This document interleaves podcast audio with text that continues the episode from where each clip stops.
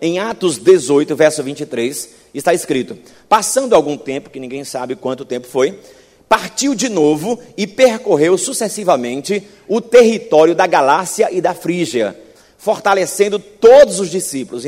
Ele não apenas evangelizava, ele consolidava, ele discipulava, ele ia fortalecer aquelas igrejas, visitar os líderes, visitar o povo, pregava em público, pregava de casa em casa, e ali estava a igreja se fortalecendo.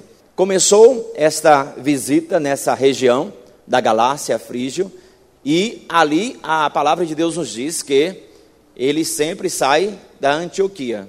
Depois ele revisita essas igrejas aí, ó, que ele já tinha fundado na sua primeira viagem. Derbe, Listra, Icônio e Antioquia. Só que o escritor de Atos dos Apóstolos, Lucas, de repente, ele esquece um pouquinho Paulo e ele vai lembrar daquele casal. Você lembra daquele casal que o apóstolo Paulo, no final da sua segunda viagem, deixou lá em Éfeso? Acla e Priscila. A Bíblia diz que é, Lucas esquece um pouquinho Paulo, lá na Galácia, e disse: Olha, agora eu quero te falar sobre o que está acontecendo lá em Éfeso. Então, em Éfeso está o casal que Paulo deixou para cuidar da igreja de Éfeso, que não foi o apóstolo Paulo que fundou. Este casal vai receber um apoio muito forte, a igreja do Senhor vai ganhar um apoio muito forte agora. Que apoio é este? É este homem aí. A Bíblia fala que o nome dele é Apolo é, que conhece as Escrituras, convencia as pessoas na palavra, fervoroso no espírito, a Bíblia fala. Chegou a Éfeso um certo judeu chamado Apolo. Olha só, ele era judeu, mas ele era natural de Alexandria, no Egito. Provavelmente, este homem, ele é, não viu o Pentecostes, não sabia nem que tinha acontecido o Pentecostes. Quando este homem pregava, a Bíblia diz que ele era eloquente e conhecedor das Escrituras. É homem eloquente e poderoso nas Escrituras. Ele dominava a fala e também era um grande conhecedor das Escrituras. Só que ele estava desatualizado. Aonde? Olha só o que diz aí a palavra de Deus. Este era instruído, ele era instruído no caminho do Senhor, fervoroso de espírito, falava e ensinava diligentemente as coisas do Senhor. Só que tem uma questão nele que está incompleta. Conhecendo somente o batismo de João. Ele só conhecia o batismo de João. Ele não tinha ainda é, conhecimento que o Pentecoste já tinha acontecido.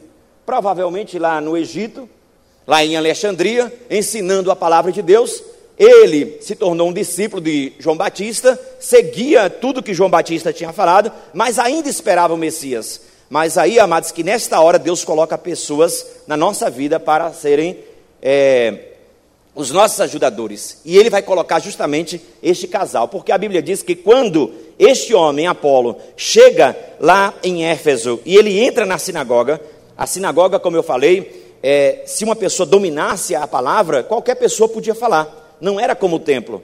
Então, assim que Apolo chega, a oportunidade é dada a ele, e a Bíblia diz que Acla e Priscila ficam impressionados com o domínio das escrituras que este homem tem.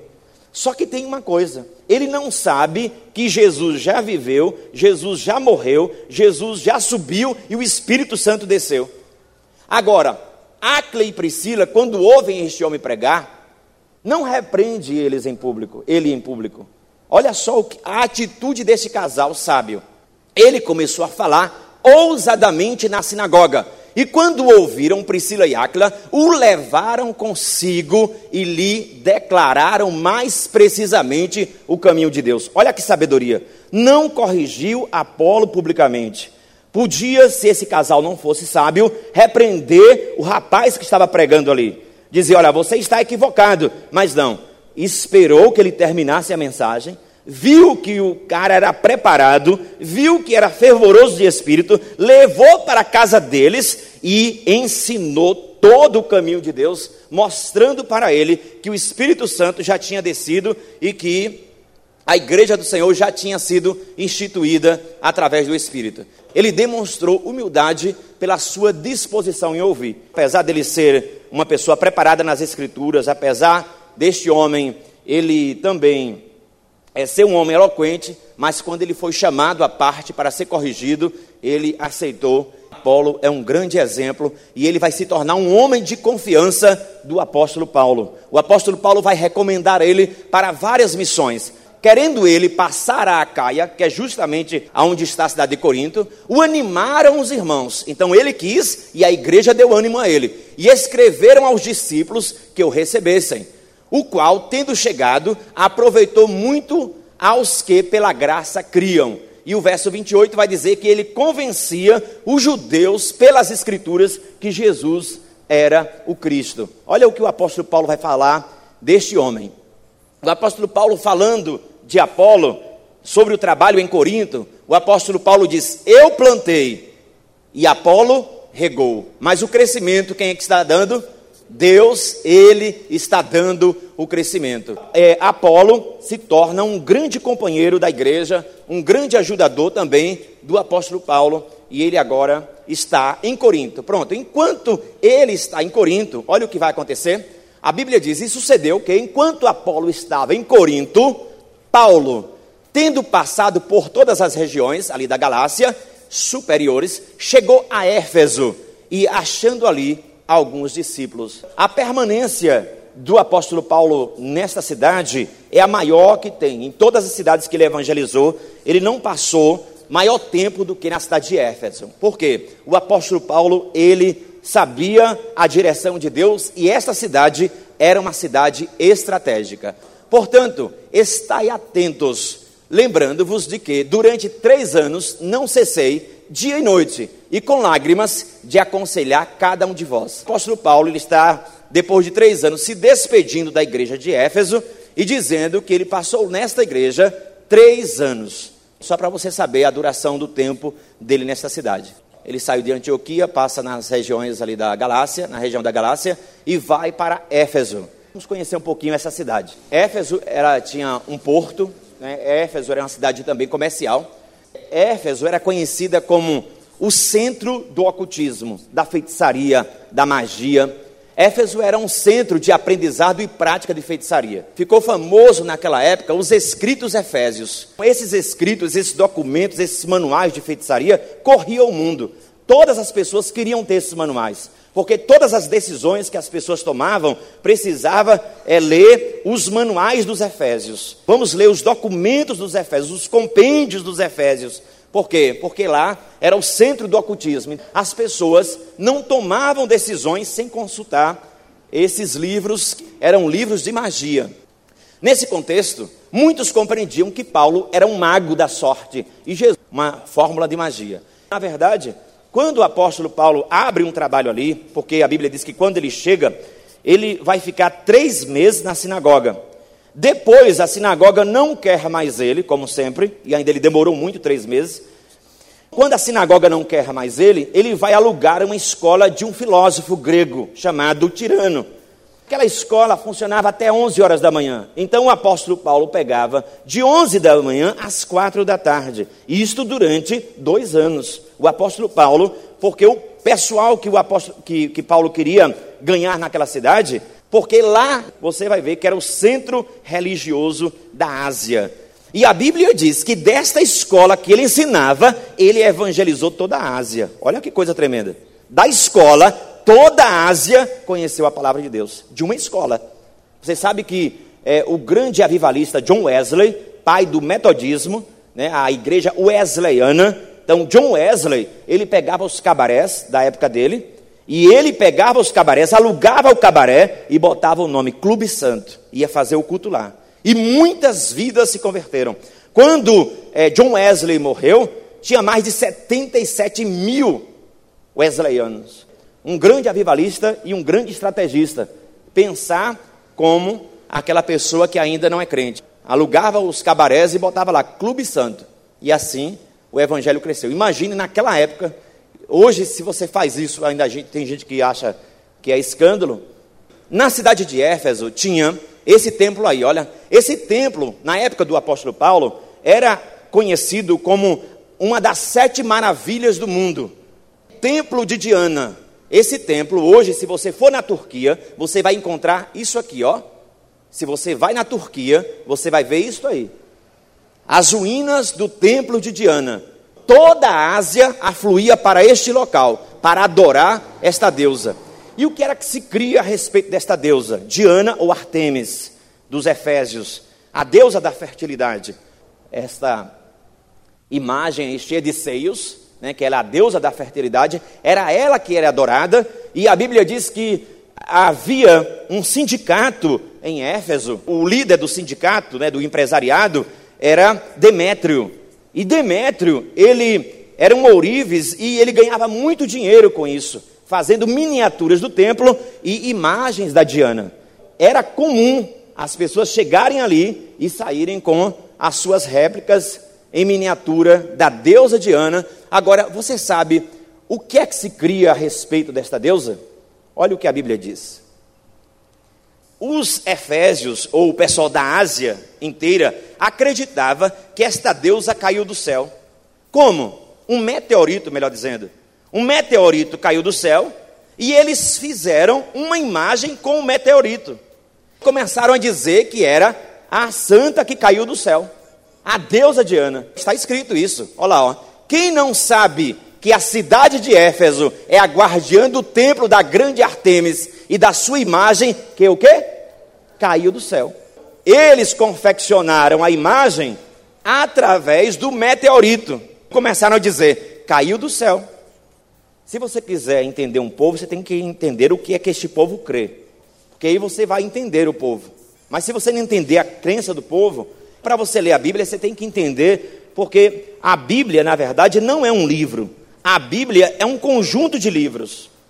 Você precisa entender para quem foi escrito primeiro, o porquê, quem era aquele povo, por que ele falou isto, e aí você vai ler a Bíblia com muito mais precisão. Uma outra construção também bem famosa, e hoje, se você for lá na Turquia, você vai encontrar isso aí, olha.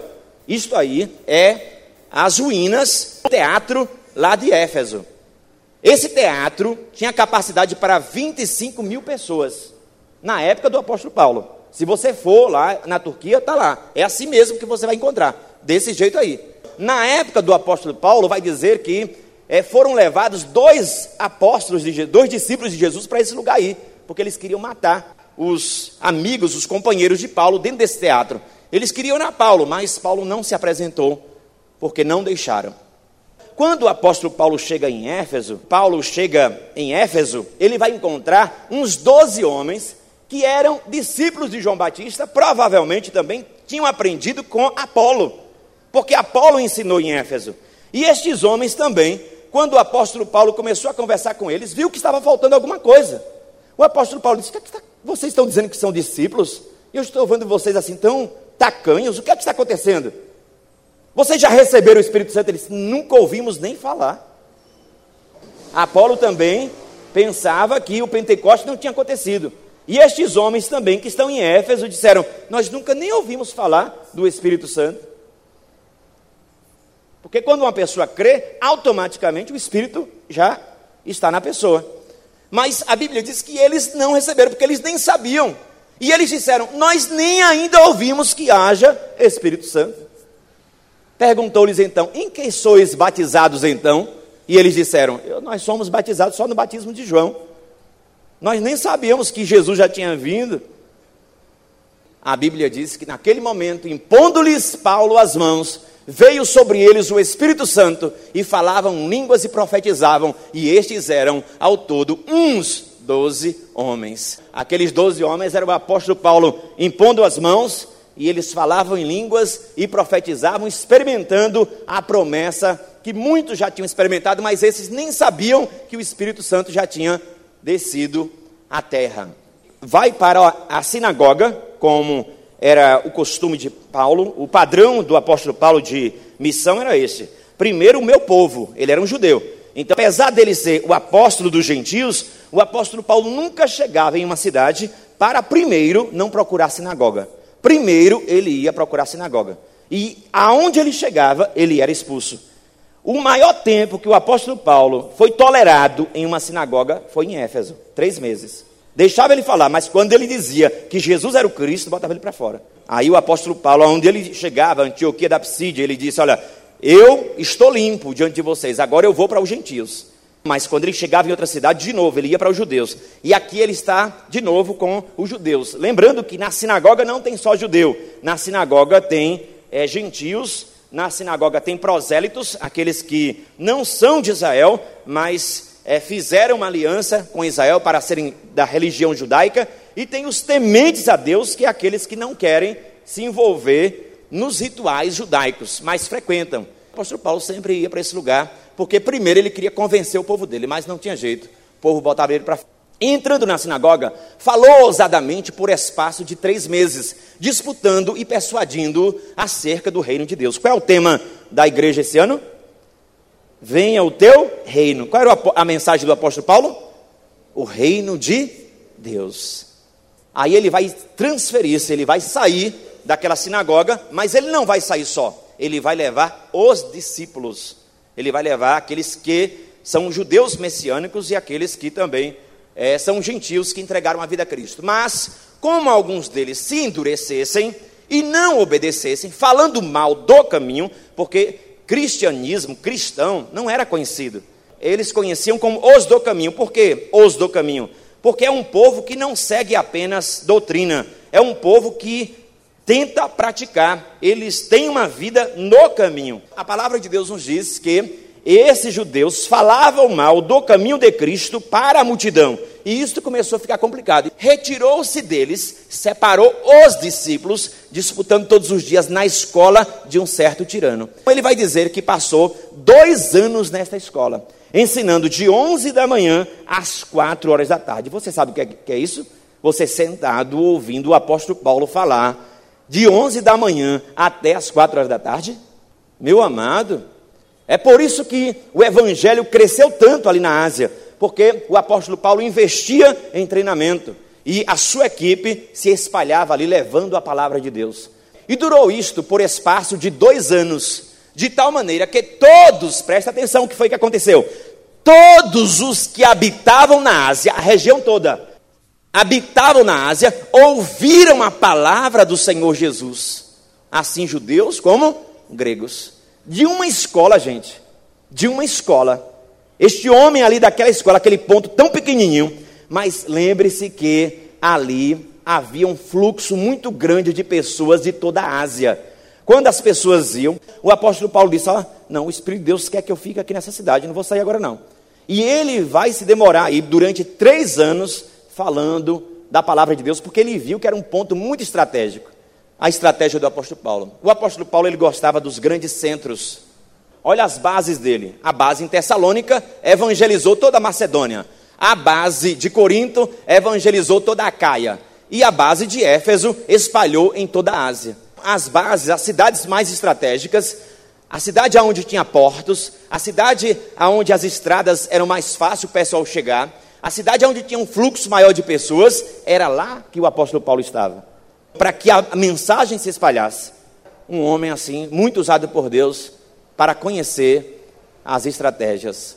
Como ele estava nessa cidade, você chega em Atenas, você não vê o apóstolo Paulo falando nada de Atenas depois. Foi uma decepção para o apóstolo Paulo ali em Atenas. Você não vê ele escrevendo uma carta, falando mais nada. Você não vê ele retornando para Atenas de jeito nenhum. E olhe que lá se converteram pessoas em, Atenas. Mas ele se decepcionou. E ele não vai lá, de jeito nenhum. Ele não aparece nem fala mais. Uns dizem até que foi o maior fiasco do apóstolo Paulo, foi aquela mensagem lá em Atenas, porque ele foi usar os filósofos e não pregou a cruz. Tanto é que quando ele chega em Corinto, ele diz: Olha, eu não quero saber mais de nada a não ser da cruz de Cristo. Não concordo com isso, mas é uma opinião.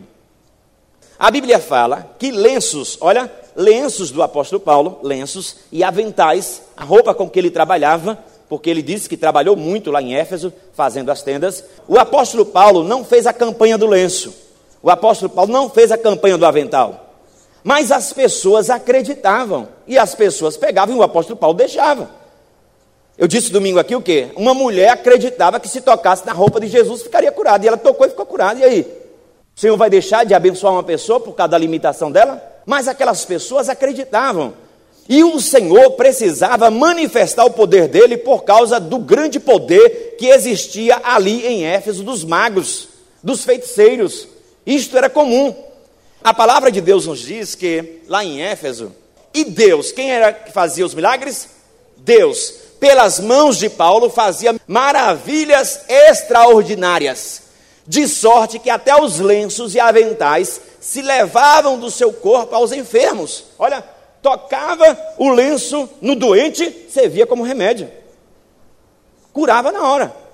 As enfermidades fugiram deles e os espíritos malignos saíam. Os espíritos malignos, se tivesse alguém lá em casa, aquela pessoa levou, tocou, o espírito maligno saía da pessoa. O poder estava aqui? Não, o poder não estava aqui. Mas o Senhor queria com que fazer com que estes milagres chamasse a atenção do povo, porque o milagre é para isso. O milagre é para chamar a atenção para algo mais importante. E o que era o mais importante? Era a salvação daquelas pessoas. As pessoas começaram a dizer: olha, tem um baixinho, meio calvo, dos olhos juntos, meio corcunda, que está pregando ali. O homem, quando prega, ele parece um mago da sorte. E ele tem um nome que é uma fórmula mágica. E as pessoas começaram a fluir para aquele lugar. Sete espertalhões estão na cidade, eles são exorcistas. E eles são também mentirosos, por quê? Porque eles dizem que eles são filhos do sumo sacerdote serva. Mentira, nunca houve esse sumo sacerdote em Israel. E sumo sacerdote em Israel não vai aprovar um negócio desse de feitiçaria e bruxaria para sair expulsando esses demônios. Naquela época se acreditava que tinha nomes poderosos. E uma das pessoas que guardavam o maior segredo do nome poderoso era o sumo sacerdote em Israel. Eles acreditavam que o sumo sacerdote em Israel, no dia da purificação do povo de Israel, falava uma palavra e esta palavra era uma palavra poderosa. E como eles disseram que eram filhos do sumo sacerdote de Israel, então eles sabem o segredo. Só que eles viram o apóstolo Paulo expulsando o demônio. E quando o apóstolo Paulo expulsava, falava em um nome: saia dessa vida em nome de Jesus. Aí eles disseram: captei, captei, mestre, captei a vossa mensagem. E eles agora pegaram o nome de Jesus e acrescentaram no catálogo deles. Porque, na verdade, os exorcistas, Jesus já falava dos exorcistas, eles nunca expulsaram demônio, eles aliviavam a pessoa. É como se uma pessoa tivesse numa cadeia, está na prisão, e tem um policial ali descendo na madeira nessa pessoa. Mas aí, essa, esse policial deixa de bater. Mas eu lhe pergunto: se o policial deixar de bater, ele saiu da cadeia? Não, continua na cadeia, mas aliviou. O que essas pessoas faziam era alívio, não expulsava os demônios, mas aliviava o sofrimento. Estes homens viram que podia capitalizar com o nome de Jesus. Eles ganhavam para expulsar os demônios. E eles vão até uma casa, os sete homens. Eles descobriram o novo feitiço. E o feitiço é Jesus. É só falar o nome. E alguns dos exorcistas judeus ambulantes tentavam invocar o nome do Senhor Jesus sobre os que tinham espíritos malignos, dizendo: Esconjuro-vos por Jesus a quem Paulo prega. O Jesus que ele está falando é um Jesus que Paulo prega. Eles não conhecem, não têm experiência, não é a realidade deles, não tomou a consciência dele, não tem experiência nenhuma. Respondendo, porém, não endemoniado, viu? O espírito maligno que estava no endemoniado. O espírito maligno disse: Eu conheço Jesus. Ele conhece, ele treme de medo. E ele disse: Eu também conheço Paulo. É conhecido aqui no inferno. Eles são os meus tormentos. Mas, quem são vocês? A Bíblia diz que aquele endemoniado começou a espancar dois deles, mas quebrou no pau, de mordida, de tudo que você pensar. E eles saíram correndo, sete no, no meio da rua, ali de Éfeso. Saíram correndo, que a Bíblia diz que esta notícia se espalhou em toda Éfeso. E o que foi que aconteceu? O nome de Jesus foi engrandecido. Eles usaram o nome de Jesus, o demônio não saiu e o nome de Jesus foi engrandecido. Usaram o nome de Jesus. Se o demônio saísse, seria a confusão da cidade. Porque dizia, então esse nome é nome qualquer. Mas aí eles perceberam que não. E o próprio Espírito, e eles ouviram, as testemunhas ouviram, que aquele Espírito disse: Eu conheço Jesus. E ainda deu testemunho. E eu conheço esse Paulo aí. Aí eles disseram: Epa, então Paulo sabe a fórmula certa de falar esse nome. Esses caras não souberam. Na cruz, todo principado foi vencido. Use a sua autoridade. Mas esses homens não tinham nenhuma intimidade com o Senhor e achavam que Jesus é um nome mágico. As pessoas passaram a reconhecer que o nome de Jesus não podia ser manipulado. E foi isso notório a todos que habitavam em Éfeso. Todos os habitantes de Éfeso passaram a saber do fato, tanto judeus como gregos. E caiu o que? Temor sobre todos eles. E o nome do Senhor Jesus fora engrandecido. A Bíblia fala, alguns que já tinham crido, mas pensava que o apóstolo Paulo era mais um feiticeiro, mais um bruxo, haviam crido, mas ainda estavam praticando muitas coisas. E olha que a Bíblia fala: e muitos dos que tinham crido já tinham aceitado Jesus, mas agora, quando eles viram isto, vinham confessando e declarando os seus feitos. Está escrito em Atos 19, 18. Eles começaram a abandonar as práticas no processo que o Senhor tem quando uma pessoa se converte, vai trabalhando e eles foram abandonando aquilo que ainda era para eles os pontos de contato. Agora você vai ver que também os feiticeiros da cidade, aqueles que acreditavam nos documentos, nos manuais, nos livros de feitiçaria, nos escritos efésios, olha o que acontece, também muitos dos que seguiam artes mágicas trouxeram seus livros e os queimaram na presença de todos. E feita a conta do seu preço, acharam que montava a 50 mil peças de prata. Na época, isto aí era equivalente a diária de 51 mil trabalhadores braçais. O tanto de livro que foi queimado, lembrando que não era papel, pergaminhos, papiros, que foi a verdadeira fogueira santa. Eles iam e queimavam ali os seus documentos, seus manuais de bruxaria, de feitiçaria, de práticas ocultistas, superstição, foram lá e isto incomodou muito a indústria da idolatria ali na cidade de Éfeso. Atos 19, 21. E cumpridas estas coisas, Paulo propôs em espírito, em espírito, ir a Jerusalém, passando pela Macedônia e pela Caia, dizendo: é, depois que houver estado ali, importa-me ver também Roma. Pelidos, quer dizer, empurrado, ele está sendo empurrado pelo Espírito para ir para Jerusalém. Aí agora, ele vai despedir Timóteo e Erasto para que eles possam ir à frente lá na Macedônia, lá na região de Bereia, Tessalônica, despede dos missionários e eles vão à frente. O apóstolo Paulo é, vê que ainda não é hora de sair de Éfeso, ele vai ficar um pouco ainda, mas os missionários Timóteo e Erasto já estão saindo. Este é o líder da indústria da idolatria, este é o ourives, este é o o líder do sindicato, que está tomando um prejuízo incrível. Ele vai dizer: vocês não estão percebendo que desde quando este homem chegou aqui, a nossa renda caiu? Como é que pode um homem só? Ele está impactando quase todo, toda a Ásia. Ele chama ali o, o, o, sindicato, ele chama os ourives, os artífices, e diz assim: vocês não estão percebendo, não? O nosso lucro tem diminuído.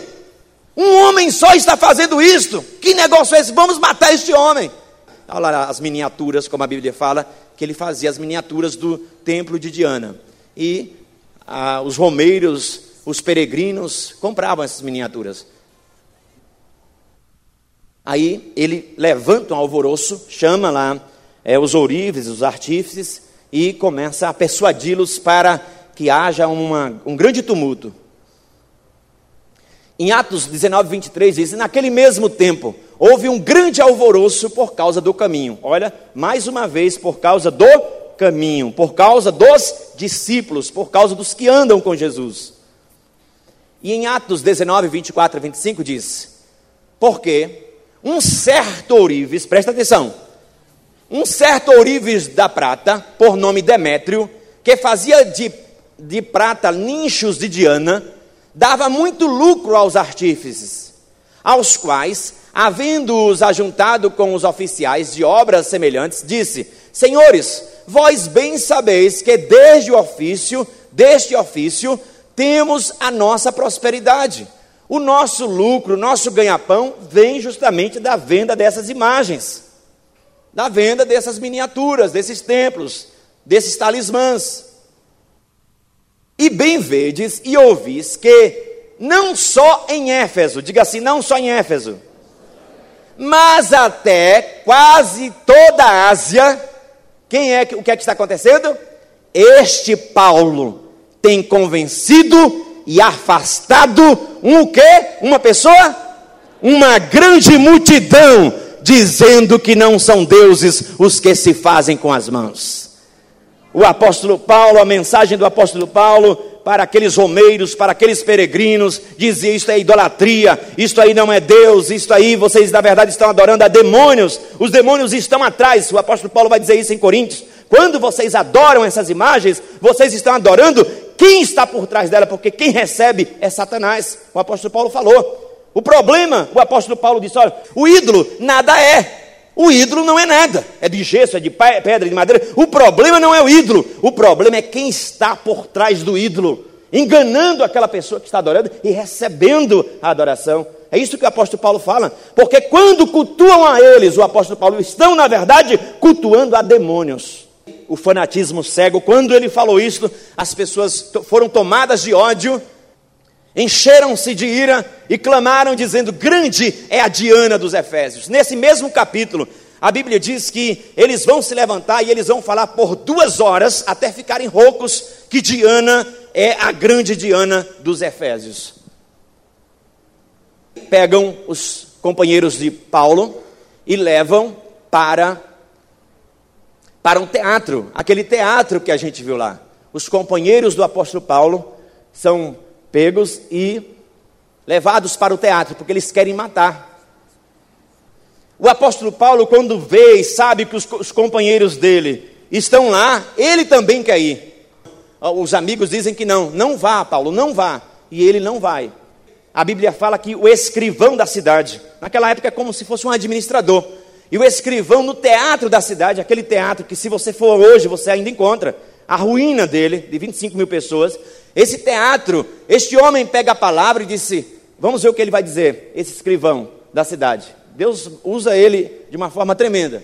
Então o escrivão da cidade, tendo acalmado a multidão, ele vai falar uma grande mentira, mas de certa forma acalmou a multidão.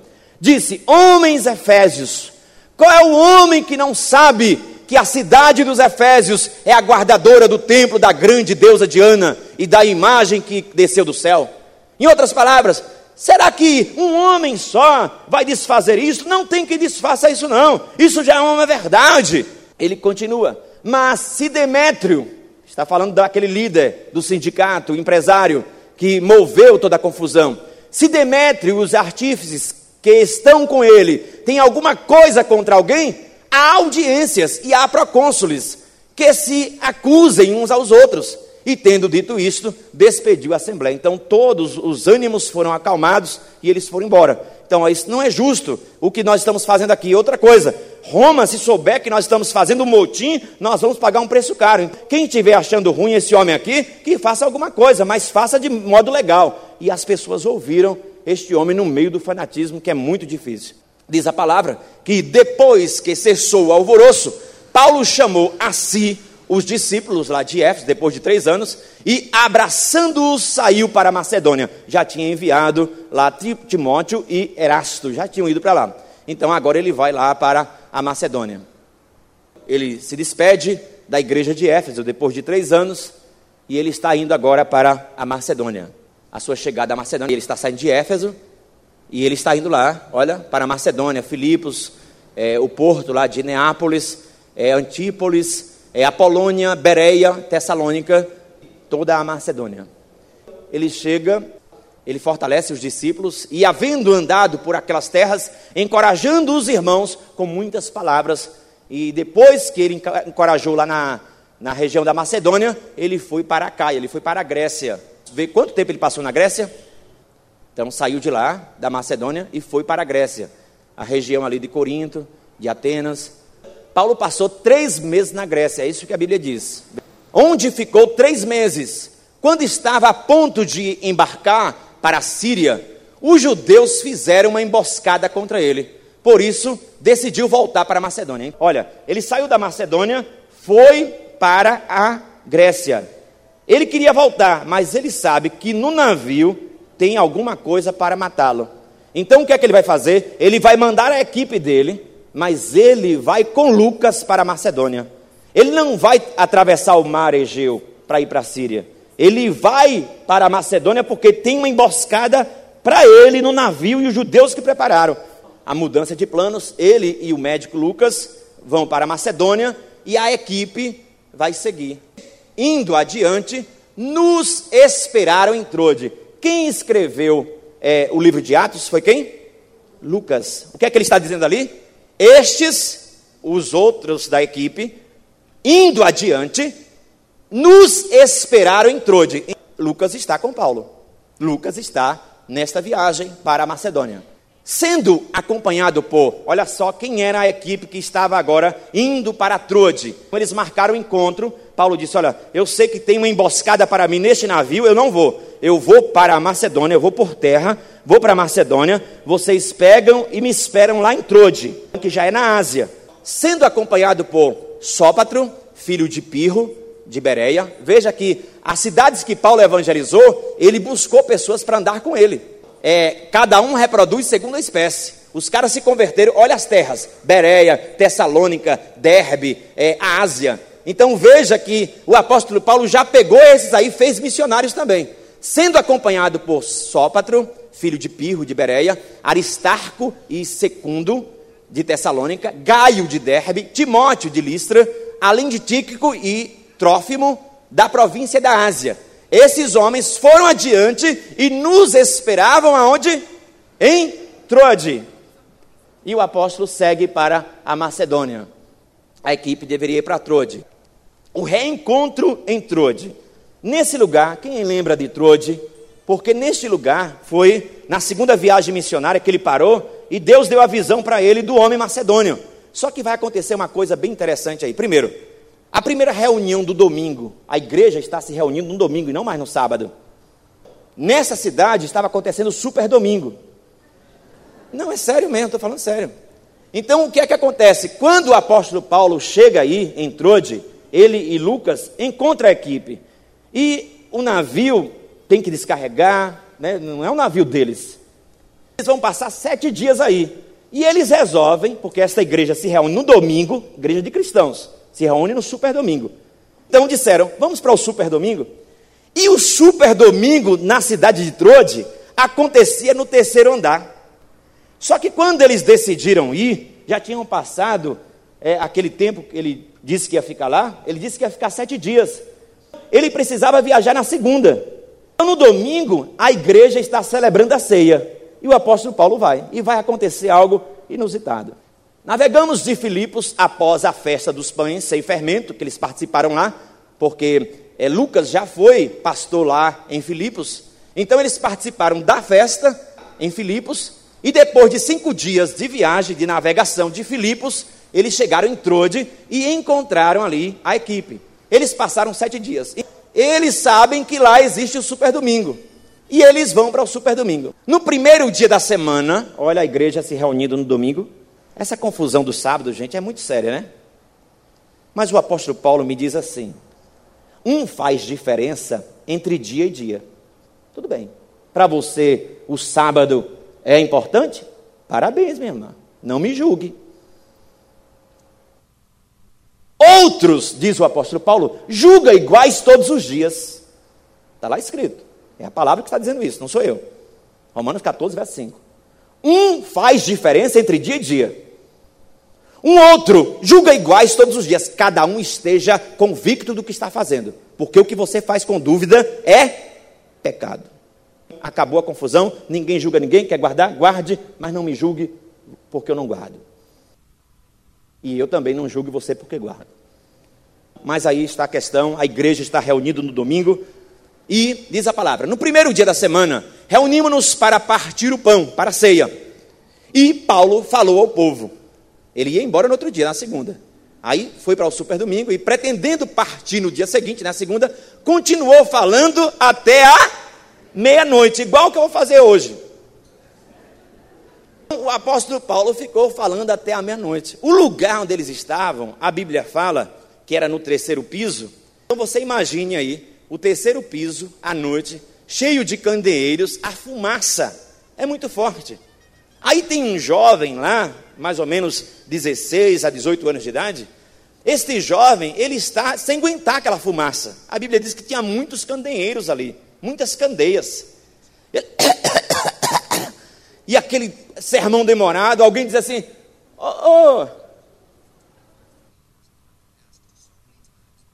Eutico, Eutico, fica aqui na janela, rapaz. Aqui está passando um ventinho tão bom. Vem para cá. Aí Eutico vem para a janela. E aí, ó, o menino trabalhou o dia todo. E está lá ouvindo a mensagem. E nada do apóstolo terminar. Ó. E o que vai acontecer com ele? Terceiro andar. Terceiro andar. Ó, isso aqui é uma lição espiritual incrível, viu? Quando você dorme espiritualmente, você desequilibra. Quando você desequilibra, você cai. E quando você cai, você morre. Esses são os passos de uma pessoa cair espiritualmente. Ela dorme, ela vai desequilibrar, ela vai cair, ela vai morrer. Então o jovem está lá, a mensagem demorada que só. Está lá Paulo pregando. Só que eu já dormiu lá na janela. Havia muitas candeias no piso superior. Ó, oh, então a fumaça estava muito grande. Onde estávamos reunidos? E o que é que vai acontecer? O jovem no terceiro andar. O apóstolo Paulo pregando, de repente, alguém disse: Epa, meu Deus do céu, o que, que aconteceu? E se for aqueles crentes que ainda estão no processo, diz assim: Ave Maria! Você já viu aqueles crentes que estão conversando com você e dizem assim: Ave Maria, pastor? Não é? Tem um montão de crente que fala isso ainda. Não é que é errado falar Ave Maria, não, mas assim, né, pra gente assim. Você vê um monte de crente ainda assim, contando testemunho. Né? Você já viu aquele crente contando testemunho? Ainda fala, Ave Maria, pastor, Deus tem feito coisas grandes demais na minha vida. Quem sabe alguém gritou ali, ô oh, Diana! E de repente, ó. Aí, o que foi que aconteceu? Aí disseram, o rapaz caiu, terceiro andar. Corre, todo mundo! Aí desceram. Bora, pera, pera, pera. Foram lá buscar o jovem. Um jovem chamado Eutico, que estava sentado numa janela, adormeceu profundamente durante, durante o longo discurso de Paulo. Vencido pelo sono, caiu do terceiro andar. Quando o examinaram, estava morto. Imagina a preocupação. Aí o apóstolo Paulo faz o que os profetas faziam. Elias, Eliseu. A Bíblia diz que Elias e Eliseu eles deitavam em cima. Né? O apóstolo, Elias, quando ficou hospedado lá na casa da viúva de Sereta, quando o filho dela morreu, foi lá, ó, deitou em cima da criança. O apóstolo Paulo foi e deitou em cima. E quando deitou, mas antes tem uma pergunta para você: o que te faz dormir e o que te deixa acordado e por que tu está com pressa, Gil?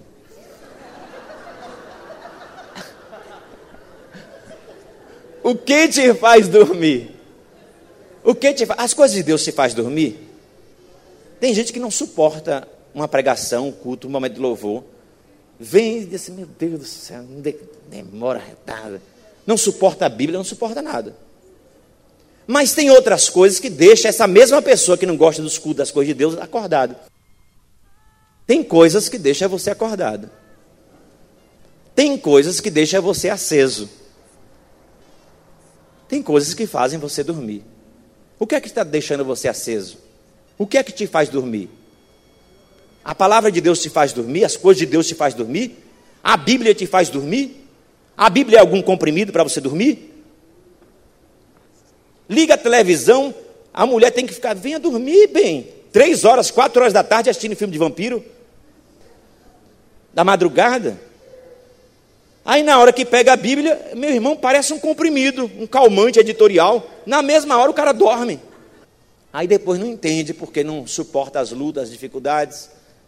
As coisas de Deus têm que deixar você aceso. Aí o apóstolo Paulo, ele é um instrumento de vida. Se você entrou aqui nesta noite e você já está nesse último estágio de morte, eu quero dizer para você que a igreja que estava reunida aí se juntou, o apóstolo Paulo também, e eles foram instrumentos de vida. Ainda que você tenha dormido, caído, você tenha desequilibrado, caído e chegado à morte espiritual e você está aqui morto espiritualmente, você pode receber vida. Porque essa palavra é vida. E aonde o rio de Deus passa, gera vida.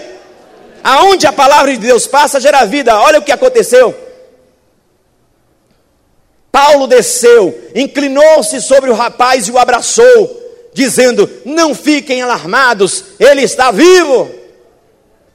Ainda vamos celebrar a ceia. Traz o menino de novo. Leva o menino de volta.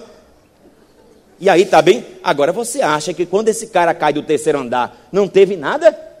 Claro que teve. Ele ressuscitou, mas ainda precisou de ajuda. Se machucou. E aí tá lá. E aí, rapaz, como foi isso? Não, não, tá bom demais, tá bom. Aí todo mundo está pensando que o apóstolo Paulo vai terminar. Que nada, meu irmão. Ele vai celebrar a ceia e depois que ele, que ele celebra a ceia, sabe o que, é que ele disse? Irmãos, é, antes da queda mesmo, onde era que eu estava? É aí o que está, é o que está falando aí, ó. Então subiu novamente, partiu o pão e comeu, e depois fez o quê? Continuou a falar até o amanhecer e foi embora, igual a gente vai fazer hoje aqui. Meu irmão, depois o pastor dessa igreja foi uma confusão para resolver esse problema. Que negócio é esse? O culto terminar de madrugada? O culto tem hora de terminar. Começa às seis horas, tem que terminar às oito. Terminou de madrugada, não convida mais esse cara para aqui não. Agora, ao invés do menino ir para o cemitério, sabe para onde ele foi? Para a casa dele. Olha só. Levaram vivo o jovem, o que muito os consolou. Porque já pensou aqueles apóstolos viajar e o rapaz ter morrido? Que bom que o Senhor ressuscitou Eutico. Nós, porém, quando ele sai de Trode, isso aí me chama muita atenção. É algo que mexe muito comigo isso aí. O Espírito Santo já está dizendo a Paulo que o que aguarda ele são cadeias e prisões. Mas ele diz que não sabe o que é que vai acontecer com ele. Ele só sabe que o Espírito de Deus, aonde ele passa, Deus usa pessoas dizendo que ele vai sofrer. Quando chega em Trode, eles estão indo para o porto de Assos. Sabe o que é que o apóstolo Paulo faz? O apóstolo Paulo diz assim: olha, vocês vão na embarcação, porque eu sei um caminho e eu vou andando. O apóstolo Paulo não vai com Lucas, não vai com a equipe, o apóstolo Paulo vai andar 30, ele vai andar 30 quilômetros até o porto de Assos. O pessoal vai seguir, mas ele não segue. Nós, porém, tomando a dianteira e embarcando, navegamos para Assos, onde devíamos receber. Olha, veja que Lucas que está escrevendo, ele diz nós. Então ele viajou também.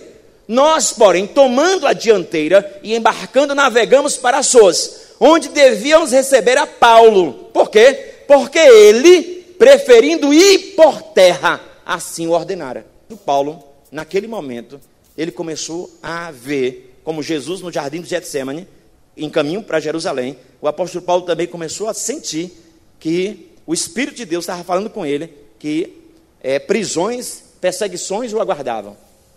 De Troade para Açor são 30 quilômetros, e ele foi a pé. Deixou a embarcação ir, ele sabia um caminho, porque ele já conhecia na segunda viagem a cidade de Troade. Eu creio que esse momento foi um momento de reflexão. 30 quilômetros ali, margeando o mar, até chegar ao porto sozinho. Não tinha Lucas, não tinha Timóteo, não tinha Aristarco, não tinha ninguém. Era ele sozinho. Pensando, porque ele está indo para onde? Para Jerusalém. E o que é que o Espírito está dizendo? Que o que aguarda ele é prisões e cadeias. O apóstolo Paulo assim ordenou: vão na frente, eu quero ficar sozinho. E ele vai sozinho, de Trode até o porto de Assos, 30 quilômetros. Eles já estão esperando o apóstolo Paulo lá. Quando nos encontrou em Assos, nós o recebemos a bordo e prosseguimos até. Aí agora só tem ilha. Ele vai para Mitilene. No dia seguinte navegamos dali e chegamos de frente de Quio, que é uma outra ilha. No outro dia atravessamos para Samos, que é outra ilha, e depois chegamos a Mileto, que fica a 48 quilômetros de Éfeso. Pronto, ele não quer ir a Éfeso. Sai de Trode e vai para Mileto. De Mileto, ele vai chamar a, os presbíteros de Éfeso. Ele vai mandar pessoas para andar esses 48 quilômetros, chamar aqueles presbíteros, que ele não quer ir para Éfeso, porque ele não quer se demorar, ele quer ir para a festa de Pentecostes lá em Jerusalém. Os 48 quilômetros foram chamar os presbíteros da igreja de Éfeso. Diz assim a palavra, em Atos 20, verso 16 e 17. Paulo tinha decidido não aportar em Éfeso, então eles foram para Mileto, para não se demorar na província da Ásia, pois estava com pressa de chegar a Jerusalém se possível, antes do dia de Pentecostes. De Mileto, Paulo mandou chamar os presbíteros da igreja de Éfeso. Como o navio precisava ficar ali parado na cidade de Mileto, no porto de Mileto, ele disse: Não, nós não vamos ficar aqui sem fazer nada. Eu também não quero ir para Éfeso, porque senão eu vou me demorar. Vá chamar os presbíteros e eu quero ter uma reunião com eles. Os presbíteros chegam da igreja de Éfeso e, na verdade, é o sermão de despedida do apóstolo Paulo. Ele vai se despedir da igreja, ele diz: Olha, vocês não vão me ver mais. Olha só, primeiro, o apóstolo Paulo, nesse sermão, é o único sermão da Bíblia que ele está pregando só para cristãos. Olha só a consciência deste homem. Ele fala da conduta dele nos três anos que ele viveu ali com os Efésios. Olha o que ele diz: Servi ao Senhor com humildade e lágrimas. Então, lágrimas também. Fui provado pelas conspirações dos judeus. Vocês sabem que não deixei de pregar-lhes todo, tudo publicamente e de casa em casa. Olha, então ele pregava também é, o que era proveitoso né, e ensinou publicamente e de casa em casa. Testifiquei tanto a judeus como a gregos. E o que foi que ele testificou? Que eles precisam converter-se a Deus, tanto judeu como gentil, com arrependimento e fé em nosso Senhor Jesus.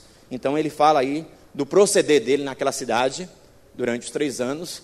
E ele diz: agora, ó, compelido, a palavra compelido quer dizer empurrado, puxado, puxado, empurrado pelo Espírito, eu estou indo para Jerusalém, sem saber, ele não sabe o que, é que vai acontecer com ele, sem saber o que me acontecerá ali, senão que em todas as cidades, ó, em todas as cidades que ele passa, o Espírito de Deus está falando para ele que prisões e sofrimentos lhe esperam. Mas ele não sabia disso? A Bíblia diz que quando ele se converteu, Jesus já tinha dito lá para Ananias: Vai, porque este é para mim um vaso escolhido, e eu vou mostrar a ele o que, o quanto ele deve o quê? Sofrer por causa do meu nome. Este homem perseguiu a igreja e agora ele está usando a coragem dele, a bravura dele para o reino de Deus, mas ele não tem a vida dele por preciosa. Qual é o maior propósito de Paulo? Atos 20, 24. Não considero a minha vida de valor algum para mim mesmo. Se tão somente puder terminar a corrida e completar o ministério que o Senhor Jesus me confiou, de testemunhar do Evangelho da graça de Deus.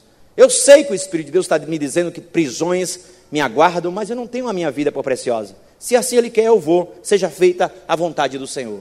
Agora sei que nenhum de vocês, entre os quais passei pregando o reino, verá novamente a minha face. O apóstolo Paulo sabe que não voltará mais ali.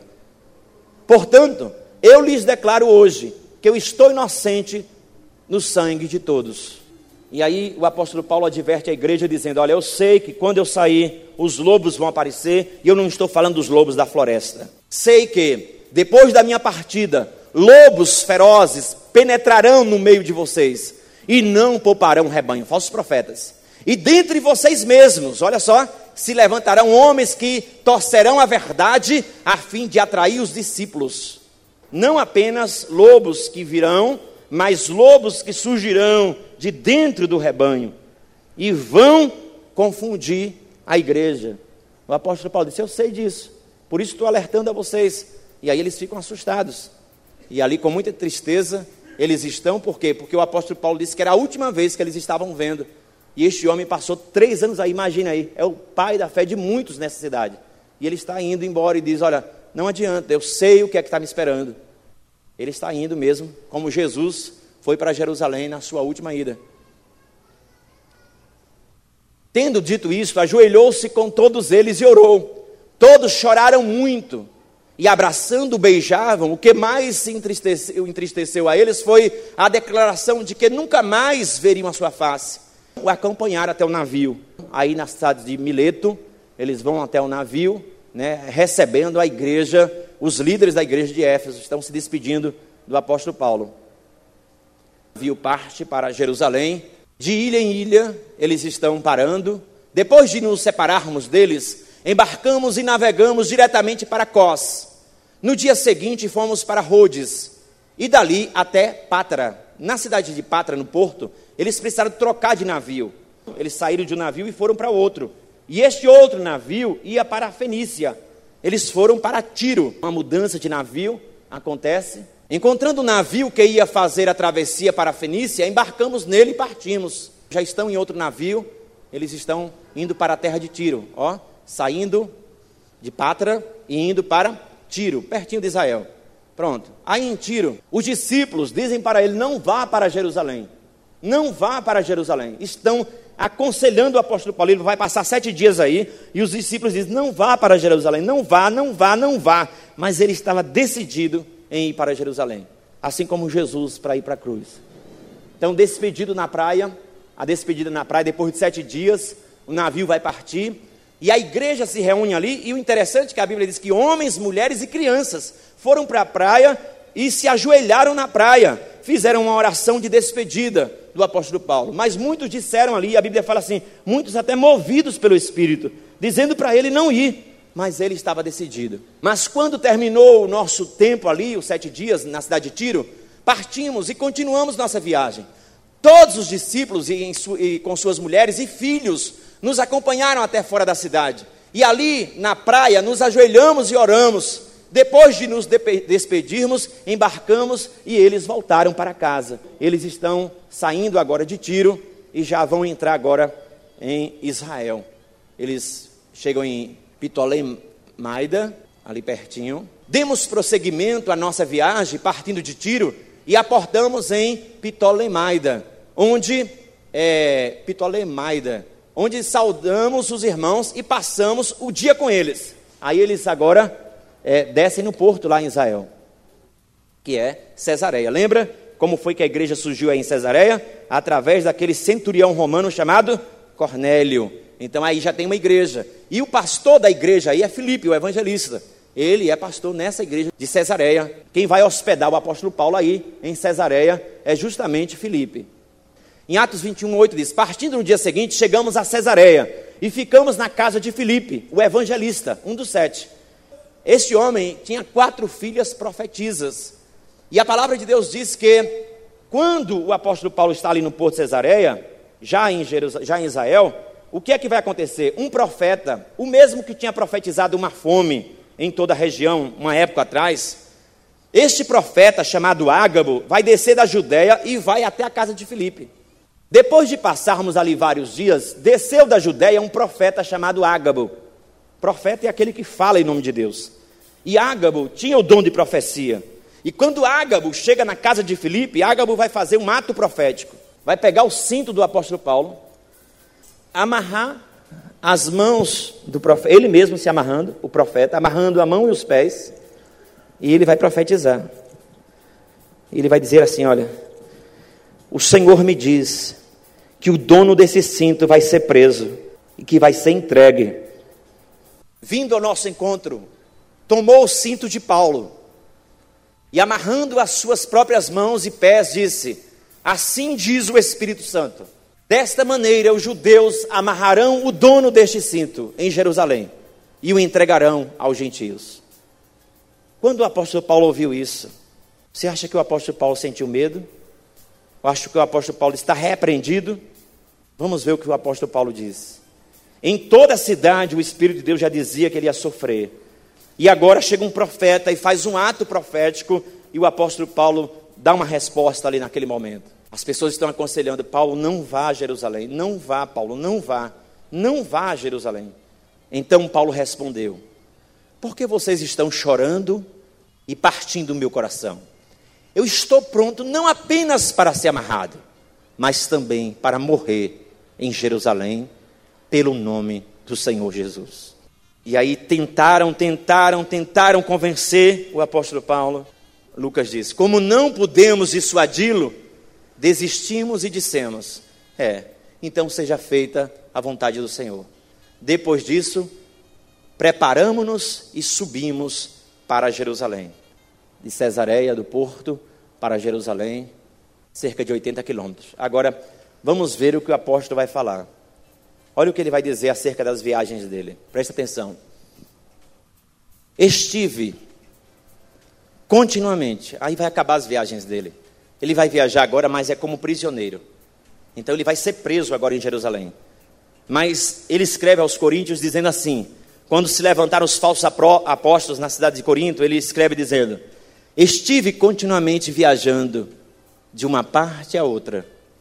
Enfrentei perigos nos rios, enfrentei perigos de assaltantes, perigos dos compatriotas, perigos dos gentios, perigos na cidade, perigos no deserto, perigos no mar, perigos dos falsos irmãos Trabalhei arduamente, muitas vezes fiquei sem dormir, passei fome, passei sede, muitas vezes fiquei em jejum, suportei frio e nudez, enfrentei o gelo, enfrentei o calor do deserto. Além disso, além dessas coisas todas, ainda enfrento diariamente uma pressão que está dentro de mim, é a saber, é a minha preocupação com todas as igrejas, com todos os discípulos e você? Está disponível para o Espírito do Senhor? Você pode ficar de pé nesta hora? Quarta-feira você está convidado para o encerramento desse seminário, onde você vai ver a prisão e morte do apóstolo Paulo, mas antes dele morrer, ainda ele vai testemunhar para governadores, para reis, para soldados, para muitas pessoas. E você? Este homem era super-homem. Este homem tinha apenas um chamado de Deus na vida dele. Mas ele não era um impecável, não era um super-homem. Pelo contrário, ele disse: Eu não sou nem digno de ser chamado apóstolo, porque eu persegui a igreja de Deus. Mas este homem, quando conheceu a graça de Deus, esse homem virou um leão. Você reclama por tudo. Você já tem a maior riqueza que alguém pode ter. A maior riqueza que alguém pode ter na terra não é uma casa, não é um carro, não é uma conta bancária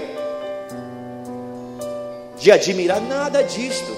A maior riqueza que alguém pode ter na terra é conhecer a Deus e você conhece Ele, você precisa compartilhar esta riqueza com outras pessoas, você precisa falar do amor de Jesus. Hoje nós não temos as dificuldades que estes homens tinham, e mesmo assim parece que nós estamos amarrados, parece que estamos como Eutico, dormindo, desequilibrando, caindo, mortos espiritualmente. Mas nesta noite o Senhor Deus quer colocar em nós a vontade dEle, para que possamos saber qual a vontade do Senhor para cada um. Para cada um, a vontade do Senhor para a sua vida pode ser aqui, a vontade do Senhor para a sua vida pode ser ali, a vontade do Senhor para a sua vida pode ser acolá. Aonde o Senhor quer te levar, como Deus quer te usar, mas se coloque à disposição. Não durma com as coisas de Deus, desperta para as coisas do Senhor. Ame a palavra de Deus, ame a comunhão com os irmãos, ame a palavra do Senhor. Deixa de falar mal da igreja, deixa de falar mal dos líderes, deixa de falar mal, isso não vai nos levar a lugar nenhum. Seja você o diferente, seja você o diferencial, seja você o sal que dá gosto, seja você a luz que brilha. Não seja você uma luz apagada, não seja você um sal que perdeu gosto. Faça a diferença, faça a diferença.